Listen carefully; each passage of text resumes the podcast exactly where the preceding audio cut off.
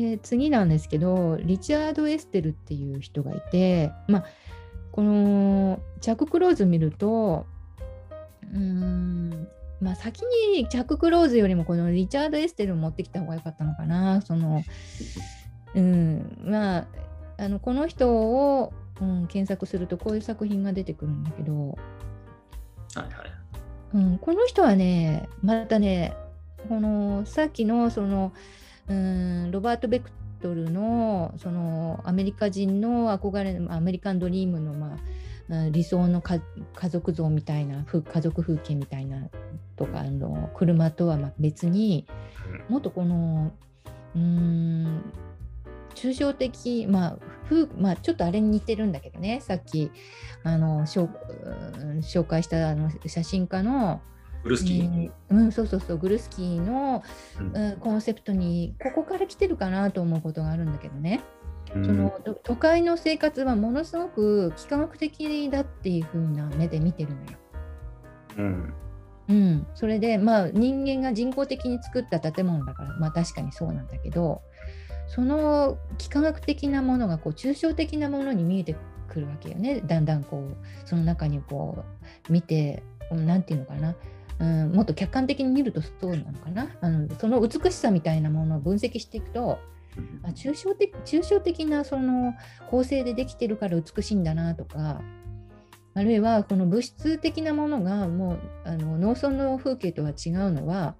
そのもっとこうメタリックだったりガラスだったりその映り込みこの映り込みってミラーのこのこううん現象っていうのかな？その幻影みたいなものをあの一つの都市の風景として捉えたりあるいは絵画の抽象的なあるいは不思議な空間の表現としてこう捉えてるっていう感じそういう目を持ってるのね。うん、だから例えばここにその電話ボックスアメリカの電話ボックスこんな美しいメタルなかっこいいねあのボックスなんだけどこの電話ボックスなんかを見ててもここにいる人を描いてるんじゃないしここに映り込んでいるこの都市の風景、うん、まだこう描き込んでいて、はい、これそれによってこう全体の周りのこの都市の全体がこう浮き彫りになってくるというか、うんうんうん、もう多重空間がここにあの盛り込まれてるのよ。なるほどね。そうそうそうそうそう。そう言われればそうだね。そうそう。まあ、でもそういうものがたくさんある。これもそう。これもこれ DHL のトラックがこうあ映り込んでショーウィンドウからこう向こうから見えてるんだけどショーウィンドウがこちらにあってそれが映り込んで反対側にこう映、ね、向かってる様子とか。もうなんかさこのシンメトリーなさ構図ができてるわけここに。ガラスがあることで。ね、対照的な、うん、対照的なこの構図っていうのはやっぱ都会的な風景の一つの特徴の構図なわけよ。なるほど。うん。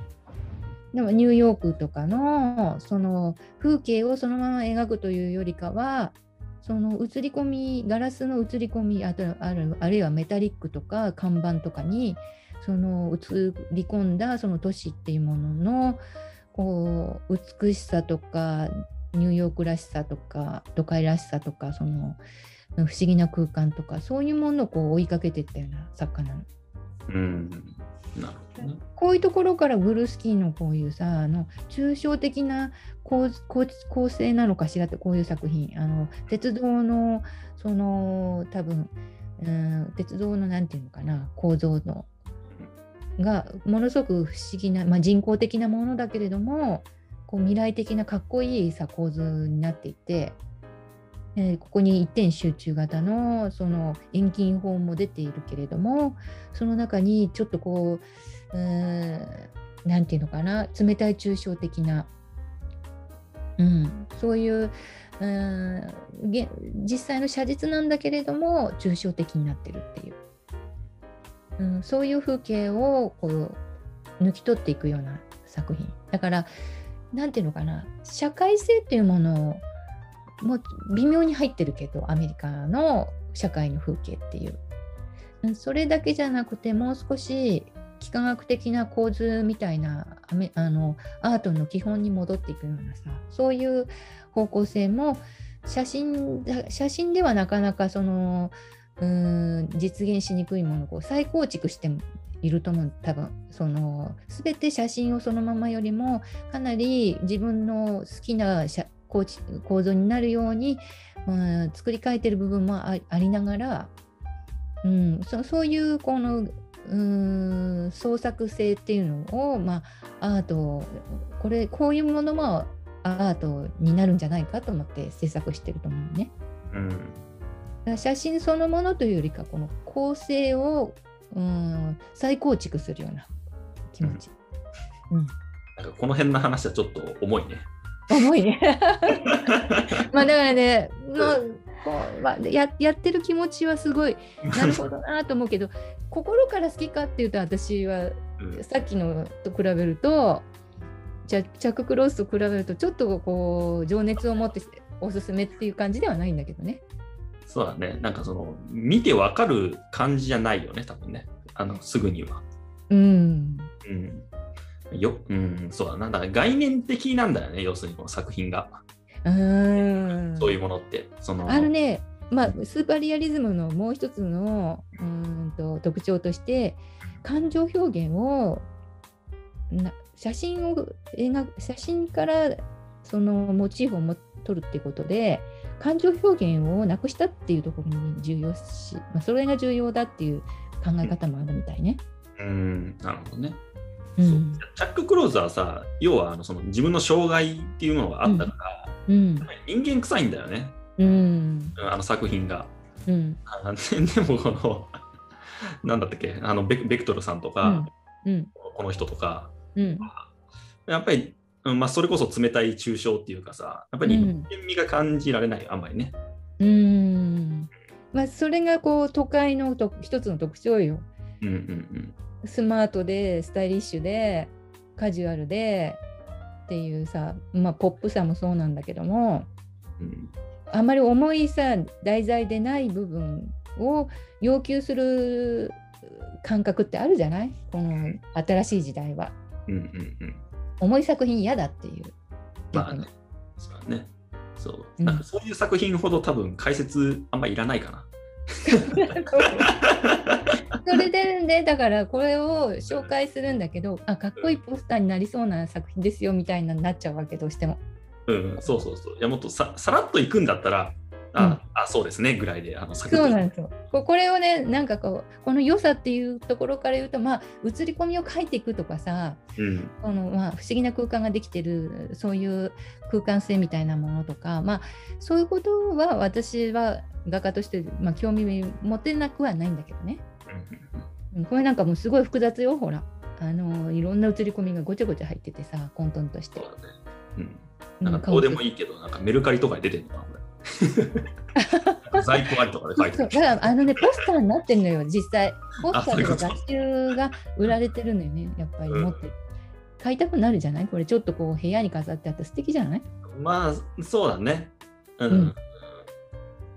確かに、ポスターとしてちょっとあるとかは、なんかアメリカの映画とかに出てきそうだよね。あそうそうそうそうそう。いいやや実際は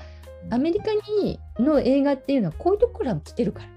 うん。こういうデザイン性を身につけた人が撮影してるから。なるほどだからこれにこうかっこいいなと思ったらそれをそのままもうあのドラマの撮影のロケ地とかそれから撮影するあのアングルとかにそのまま利用してる。ど。うん。うんなるほどね。そうそうだからアメリカ人がドラマ見た時にああれってあのリチャード・エステルあのエステルだなってかさうんああエステスだなとかさその、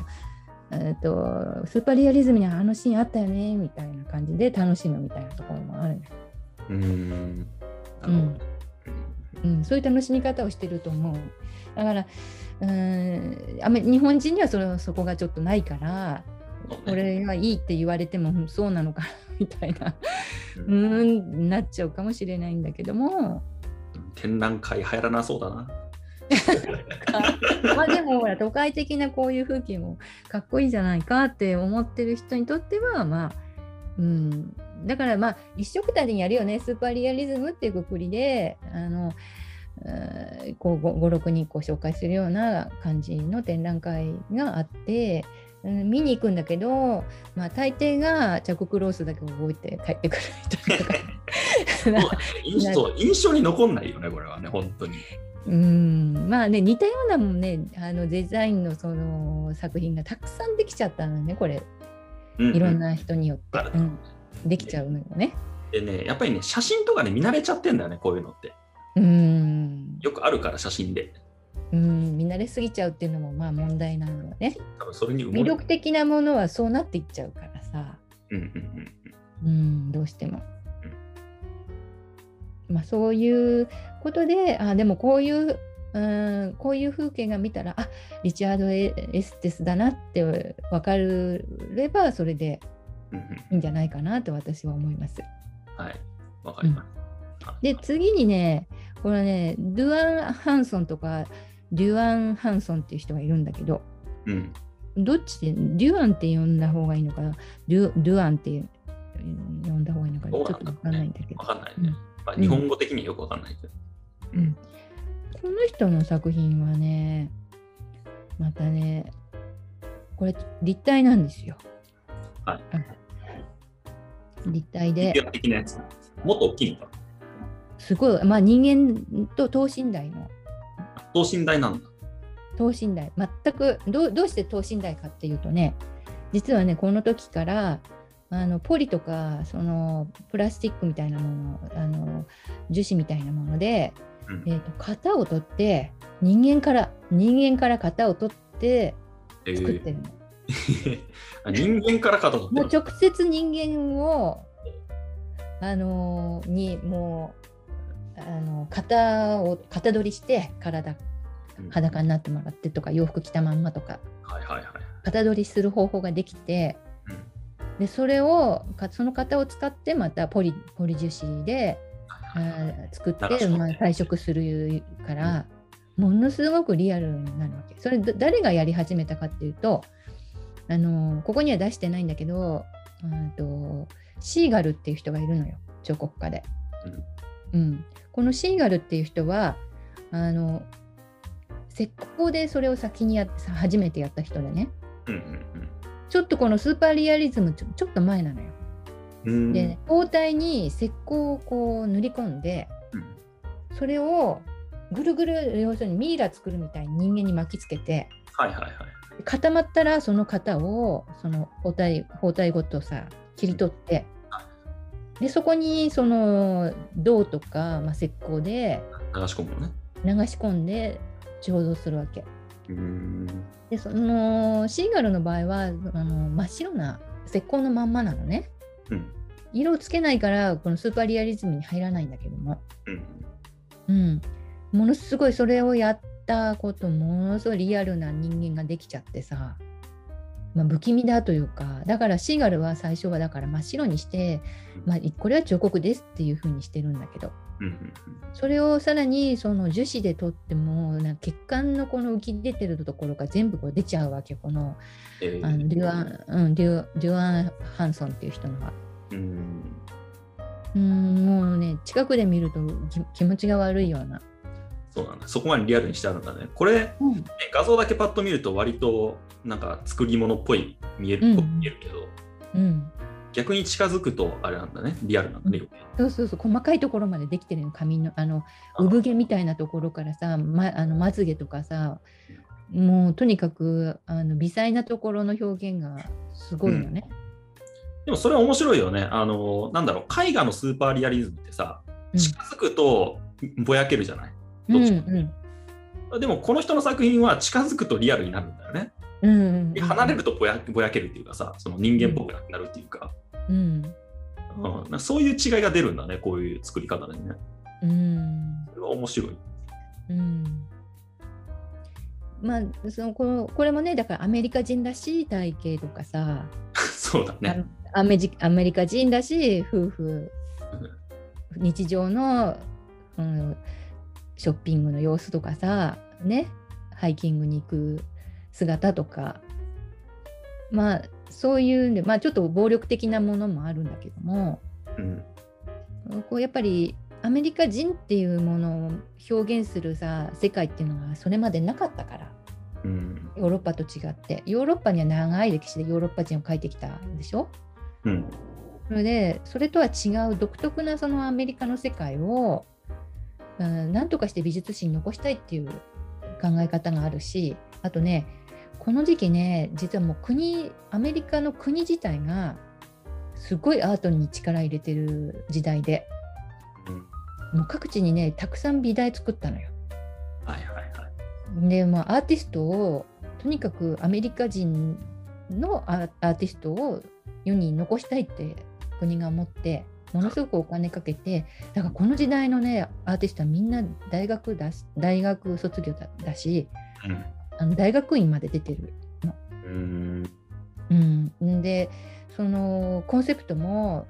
とにかくアメリカということを強調するものに教育されてる。なるほど。うんまあ、コンプレックスだね、アメリカの。うんその歴史を持たない国のコンプレックスだよ、完全にそれは。うんうんうんまあ、それがいい意味でそのバネになっていて、まあ、これだけの大きなあの美術動向というかアートの,、ね、あのムーブメントがあったわけ。うん、あのたくさんのスーパーリアリズムの作品が生まれて、まあ、そんなに長くは続かなかったかもしれないけれども、まあ、ポップアートとかはいまだに続いてるのね。うんポップもう今の日本の状態はもう多分ポップアートの、あのー主流っていう感じで例えば草間彌生とか村上隆とか奈良義朝っていうのはもうポップアートの中に、あの分類されるんだけどうんだからそれがまだこう続いているっていうのはアメリカのやっぱりうん一つの戦略がうまく実ってるってことの結果なの。うんうんうんうんなんだかんだで人気だもんね。うんでアメリカも多分応援してると思うよ。自分たちのが作ったアートを受け継いでくれてるっていう意味で。うんうんだからまあそういうこの背景にアメリカ日本の今の状況ができてる背景にはこのアメリカのアートに対する熱熱情というか熱烈なさうん要求というかそのあアメリカ人というものを強く世界に押し出していくあのそういう大きな力が働いているのね。うんうんうんうんその表現の一つがこういう形になってるわけ。うんなるほどね。まあ、それが、まあ、自分たちの力の、うん、表現であるから私たちが見ていいなって思えるかどうかは別としてねうんうんうん本当は日本は日本人らしい何かあの戦略を立ててい世の中にあの世界に向けていくっていうんで、まあ、今は漫画とかアニメとかをそういうふうにしていく方向性はあるんだけどね。そうそう国が関わってるっていうことなんですよね。でまあ、まあ、これが可能になっていったのは背景にあの樹脂ポリエステル樹脂とかグラスファイバーとかボンドとか、まあ、そういう新しい素材が彫刻の中に入ってきたってこと彫刻の素材になってきたっていう。うんうん浅く絵画にはアクリル樹脂とかあの綿布っていうのが出てきたって言ったのと同じように新しい素材をアメリカ人が使い始めてアメリカらしいそのモチーフを描き始めてるっていうことだね。なるほど。そういう意味で重要で、まあ、これがいいか好きかどうかっていうのはまた、また議論はね、別だからね。うんまあ、こういうものがあるっていうことを知ることでうん自分じゃあ自分たちは何ができるかを考えていくべきなのよ。そうだね。いや、アート見るときに大事なのはそれなんだよね。その好きか嫌いかをね、省かないといけないんだよね。うんうんうんうん。やっぱり嫌いでもすごい作品はすごいって認められるっていうのが多分アートの一つの見方として重要だと思うし、うんうんはいまあ、そういう意味でこれもね、僕も全然好きにはなれないけども、うん。位置づけとしてはまあ重要な位置づけとして、まあ、こういう作品があるっていうのは、まあ、知っとく方がいいかなって感じだよね。でまああとこの人のうんと特徴の中に、まあ、最初そのアメリカンドリームであの紹介したあのロバート・ベクテルベクトルっていうのはものすごくこういいところだけこう表現してるところがあるけど、うん。この人はの場合はね暴力とか暴動とかねそういうことも出してくる人なのね。うん。でこのアメリカ人の夫婦も決して美しい人たちじゃないよねなんかね。うんそうそうそう、それは思った。うん。なんか醜さみたいなもの出てるのよ。うんうんなんかそういういいとこばかりじゃなくて批判的な面も持っているっていう意味でうん。ややアート寄りかなっていう感じはあるよね。なるほどな。みんな、みんな小太りだもんね。そうそう。小太りどころじゃないかもしれないけど。うん、そこすごいこう重重要な、まあ、アートのその立ち位置でただ単にこう夢だけ見せるっていうんではなくてその社会批判もあるとかさ、うん、と人間のこの暗い部分というかさ裏の部分もちゃんと見てるっていうか、うんうんうん、そうそういう意味での芸術性っていうのがあるからこう作家の名前が残ってると思うんだけどね。でさてに日本人はその中であのどういうことをしてきたかっていうことなんだけど。このこれが横須賀美術館去年あのあの上田薫展っていうのがあって、まあ、残念ながらコロナだったから、うん。あのたくさんの人が見たかどうかちょっとわからないし私も見に行けなかったんだけどあ2020年の9月から11月までうんうんあの開催されたのね。でこの,、うん、この人はこの卵がこの落ちてくる割って落ちてくる場面で有名になった人なんだけど最初。うんこれはこのカメラのさシャッタースピードがものすごいこはいはいはい。うねなんかきっと機械のこの、えーがはこうし進歩してすごい瞬間に捉えられるようになったんだよね。だからよりこう超スーパーリアリズムみたいな感じで作品を描こうと思って、まあ、実現できたんだけどもこのここからどうしたらいいかって結構苦悩があったみたいうんものすごく。でいまだにこの作品が代表作でそのを超えたものが出ているかどうかちょっと分かんないんだけどこれ見ても分かるように今までのそのアメリカのスーパーリアリズムのモチーフとはもう全然違うでしょ？うんうんうん。こう並べた時にどう感じる？どう感じる？よりなんだろう。な,、ま、なんかもうす素直に表現するならより綺麗な感じがするね。うん、そうそうそうそうそう。つまりデザイナーだったしこう美しいものを表現したいっていう欲求みたいなのがあるんだけどうーんものすごい苦悩があるんだよねデザイナーが画家になるっていうのは。うんうんでねこのね動きって日本の中にあるのよ実は。えー一番有名なのは横尾忠則さんっていう人が、まあ、横尾忠則っていうこの人はグラフィックデザイナーでものすごく有名になってもう一世風靡したデザイナーなんだけども今は画家なのね。うんうんでなぜ画家になったかっていうかそのデザイナー辞めたんだけど辞めちゃったの。うんうんうん、芸術っていうものをポスターの人か。そうだ。そうそうポスターの人っと勘違いしちゃった。うんはい。うんあん安藤さんでいいな。うんはい。全然いいや。はい。うん、でその、えー芸術というものに取り組みたいと思った時にどうしても日本の社会ではデザイナーっていうことが足かせになっちゃうのね。うーん。ここれこれを見た時に上田薫の作品を見た時に感じる違和感よ。うん。つまりなんか綺麗なものは芸術じゃないっていうのがどっかにあるんじゃないかなって私は思うんだけど。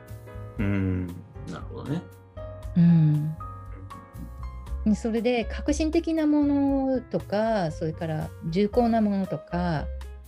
なんか暗い画面とかそういうものを日本人は芸術性が高いと思ってて、まあそうだね。まあ、ぽさで言うとそういう感じるよね。うーんなそのところのその苦悩というかさ葛藤というのが、まあ、横尾忠則ものすごい今汚い絵描いてるからね。汚い絵っていうかもうドロドロな絵絵なのなんかね。でそれとのすっごい対照的でこの人の作品っていうのはものすごく美しいところだけ見てる感じ。うん。うん。まあ、ちょっとこの卵がげこう代表作の中ドドロッとしたところがあるから、うん、なんかこうちょっとこうエロチックな部分もあるじゃない？卵って。うん。エロスというか、まあ、生物のこのね、うん。な生々しい感じがね。があるじゃない？でそういうものはでここのモチーフでは出たんだけどそれ以外のはものすごくこう明らかんとした、うん。あのいわゆるこう絵のあの作品を絵に自分のい部屋に飾ったらかっこいいだろうなっていう世界で、そうだね。うん、アメリカンスーパーリアリズムの本当申し子みたいな感じで日本に帰ってきて描いてる感じはあるんだけども。なこのジャムとか、まあ、ゼリーなんかも出てくるし、うん、こうあとねここには出てないんだけど水のこの波紋みたいなものを川のね。うん。そういうものをすごい克明に描いてる対策もあって素晴らしいんだけどうんやっぱり何かこうデザイナーだっていうことがこうずっと引きずってるようなところが断ち切れて断ち切らなかったというか。うんうんうんそこが横尾忠則とこうすごい対照的で面白いし面白いなと思ってみ私なんか見ちゃうんだけど、うんうん、芸術っていうものをうんどうしてそのこういう明るくて綺麗なものに私たちがこうあ芸術だなって思い込めないななぜなのかなっていうかかそういうことを考えるきっかけになるし。うん。うん、でも美しさを表現するのが美術だと思うのでうんうんそういう意味ではすごくいい作品だとは私は思うんだけども何かやっぱりこの芸術家としての在り方っていう中ではちょっとこう説得力っていうのかな？そのジャック・クロースを見た後に見ると何かもっとこう日本人が日本人らしさを出したりこうね日本人の芸術性というものが何なのかをこう考えた上での作品とかそういうことがあってもよかったかなっていう気はするんだけど。うんうんそうだね。いやなんか強いて言うなら、多分ね、一般的に割と美しいものを美しく描いてるから面白くない気がするんだよね、僕は。これ見て思うのは。うんた卵生卵が面白いのは、うん一般的に生卵を見たときに、さほど美しいと思わないから。うんそれそれをその瞬間を捉えたものとしてあのうん描くと綺麗に見える気がのは面白いんだよ僕としてはね。うんうんうんうんでもこの泡とかさうん。ジャムとかゼリーとかって、まあ、割と綺麗に例えば CM とかで表現されるものなんだよね。うん。それをもともと割と僕らが綺麗と認識してるものをより綺麗に描いてる感じだからうん。なんかあんまりそこにその差異がないっていうか、うん。うん、そこそこなんかなって僕は一つ思ったね。うん。うん、だから卵はやっぱりいいよね。僕はなんかいいなって思うんだけど、そう。ただまあ、名前がどれも安直だなって思いながら僕は見てたんだけど、生卵 A で。だからほらバリエーションを考えた時にスーパーリアリズムは本当にさほらもう車だったらなどあれなんかあの車のさあの、えーなんていうのかなうんこう製造する会社の名前とかさそういうものを出すしかなくなっていくわけじゃない。うんうんね、だからうんもっとこう抽象的なタイトルがつけられるかっていうとちょっと難しいよねスーパーリアリズムの場合はね。うん。うん。そうだね。それはそんな気がしたね。確かに。うんだからそのものの名前になっちゃうから まあ、文学者じゃないもんね。そう文学性がないし感情とかもないわけよスーパーリアリズムって。うんうん、だからもうそのままそういうスタイルで書いているから、まあ、でもこの人はそういう時代のその重要なニューヨークの状況っていうものを肌で直接見て帰ってきた人だから、まあ、そういう目撃者というか、うん、そういう意味で重要だっていう感じかな。まあ、恩師だからねあんまり厳しいことは言えないんだけどそうだね、僕僕は関係ないからもう好きかって言うけど。もう素敵な人だしあのもう本当に毎日毎日画面に向かって書いてる人よ、うん、だから大変な作業だとは思うんだけれどもね、そうだね。まあ、そういう苦労はね、もちろんあるのはまあ前提としてね。うんまあ、出来上がったものがどうかっていうのはまた話は別になってくるから。うん、だからデザイナーがついやっぱり考えることはあの喜んでくれる人かか買ってくださる人っていうものをすごく意識するから、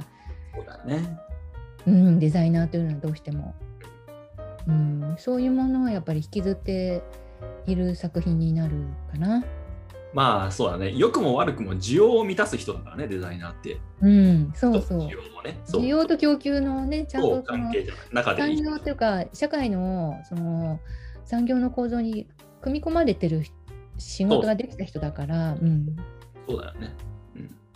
だって人はやっぱり綺麗なものが欲しいし、大体の人。うん、綺麗なものが見たいし、うん、だから見たいものを描くっていう、見たいものを作るとかがデザインの発想だからさ。うん。うん。でもね、その案外みんながあファインアートだと思って見ている作家の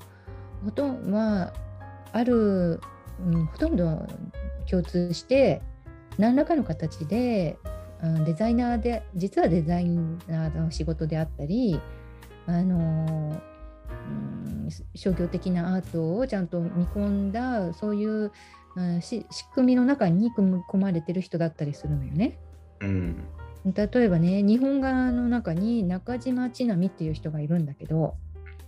この人とかそれから千住博とか千住博の方が有名かもしれない。